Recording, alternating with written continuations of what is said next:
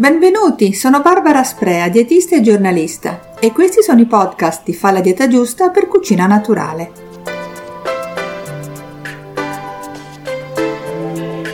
C'è chi ingrassa e chi dimagrisce. È davvero difficile che il peso rimanga stabile nei periodi di stress e nervosismo, magari anche per eccesso di smart working casalingo. Ma perché questo accade?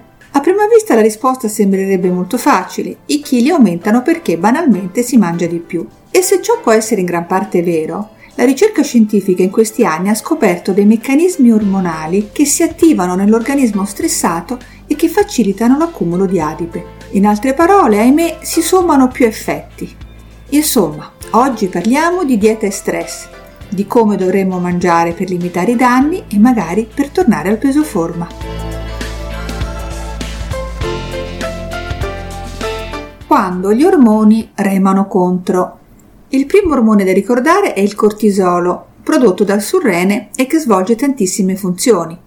Ad esempio entra nel metabolismo degli zuccheri, stimola la secrezione di acido cloridrico da parte dello stomaco, ha un'azione antinfiammatoria. Quando si è stressati, l'aumento di cortisolo in circolo provoca uno squilibrio nella gestione della glicemia sanguigna, con conseguenti picchi di insulina, l'ormone prodotto dal pancreas e che ha come compito principale quello di riportare alla normalità i valori della glicemia sanguigna. Se l'insulina viene secreta in maniera elevata per colpa del cortisolo, ma anche per eccessi dietetici, può provocare degli effetti collaterali che favoriscono l'aumento di peso, poiché svolge un'azione anabolica sui depositi adiposi, li fa crescere in altre parole. E quindi più insulina ci sarà in circolo e più facilmente le calorie in eccesso si trasformeranno in adipe. Non è un caso che la dieta a basso impatto glicemico o a basso indice glicemico abbia tra gli obiettivi principali proprio quello di smuovere il meno possibile la secrezione di insulina.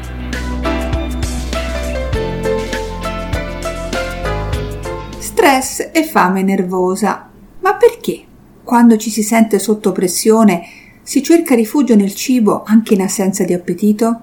In questo caso il corpo è spinto dalle emozioni L'atto di mangiare non è finalizzato a soddisfare i fabbisogni nutrizionali, ma contribuisce a tenere sotto controllo l'ansia e aiuta a gestire i disagi psicologici indotti dallo stress.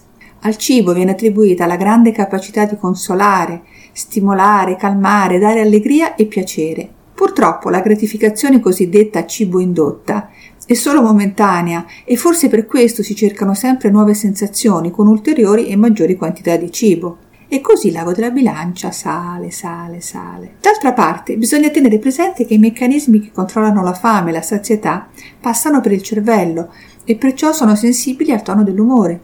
In particolare è l'ipotalamo, l'importante ghiandola situata al centro del cervello che regola l'assunzione di cibo grazie a due centrali operative, ossia i cosiddetti centri della fame e della sazietà. Questi centri ricevono informazioni da numerosi neurotrasmettitori e ormoni. Tra questi ultimi vanno citati la leptina, l'ormone della sazietà, e la grelina, l'ormone della fame. La leptina, l'ormone della sazietà, prodotto esclusivamente dalle cellule adipose del nostro corpo, stimola a livello dell'ipotalamo la secrezione di sostanze che fanno passare l'appetito ed è per questo che viene chiamato l'ormone della sazietà.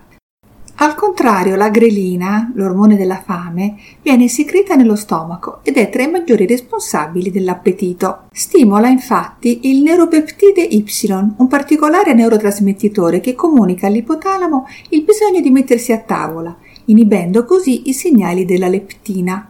Va anche detto che questo neuropeptide aumenta durante le situazioni di stress. Ecco perché chi è perennemente stressato tende a mangiare di più. Una curiosità. La grelina, oltre all'appetito, stimola anche l'ormone della crescita prodotto dall'ipofisi, per far sì che l'organismo utilizzi bene le calorie ingerite. Interessante, vero?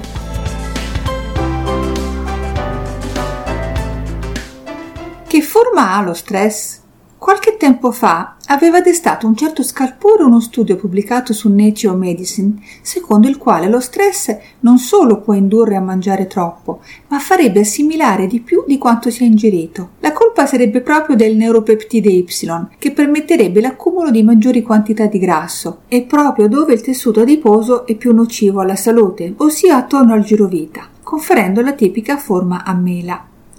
Un effetto questo che diventa ancora più marcato quando, proprio perché si è stressati, si mangia troppo. Secondo gli studiosi, se si ingerisce il doppio delle calorie, il corrispondente aumento di peso non sarà di due volte, cioè l'equivalente dell'ammontare delle calorie ingerite, ma quattro volte tanto, come se sotto stress si assimilasse il doppio.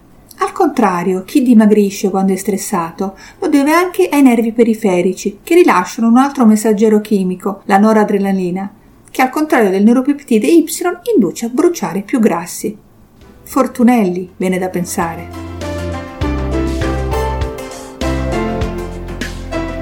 Siete sotto pressione? Ecco le 5 regole d'oro per non ingrassare. Se per colpa di stress e ansia temete di mettere su chili, l'alimentazione più consigliata per voi è quella in grado di tenere a bada i livelli di due ormoni, ossia cortisolo e insulina, e che allo stesso tempo risulti saziante e salutare. Ecco qualche suggerimento utile per riuscirci. Primo, scegliete alimenti amici della glicemia, e cioè a basso o a medio impatto glicemico, come i cereali integrali e i derivati, i legumi, le verdure, la frutta a guscio, la frutta fresca. Per saperne di più, in questa sezione del sito trovate un mio podcast dedicato alla dieta dell'indice glicemico con tante informazioni. Secondo, evitate o riducete al massimo la frequenza di cibi ad alto indice glicemico come lo zucchero, il miele, i dolci, le patate, i cereali molto raffinati come il pane e il riso bianco, i cereali soffiati. Terzo, preferite pesci, carni bianche, latte e derivati rigorosamente magri alternandoli quando possibile con legumi e derivati della soia o da altri alimenti proteici vegetali. Quarto, cercate di non associare in un pasto un alimento grasso con uno zuccherino ad alto indice glicemico, perché questo facilita l'ingrassamento, meglio scegliere o grassi o zuccheri. Quinto, per mantenere i livelli stabili di glicemia, a metà mattina e pomeriggio consumate almeno un frutto o una spremuta e non saltate mai i pasti principali. Poi ovviamente, oltre ai consigli di tipo dietetico, sarà importante adottare delle tecniche di rilassamento.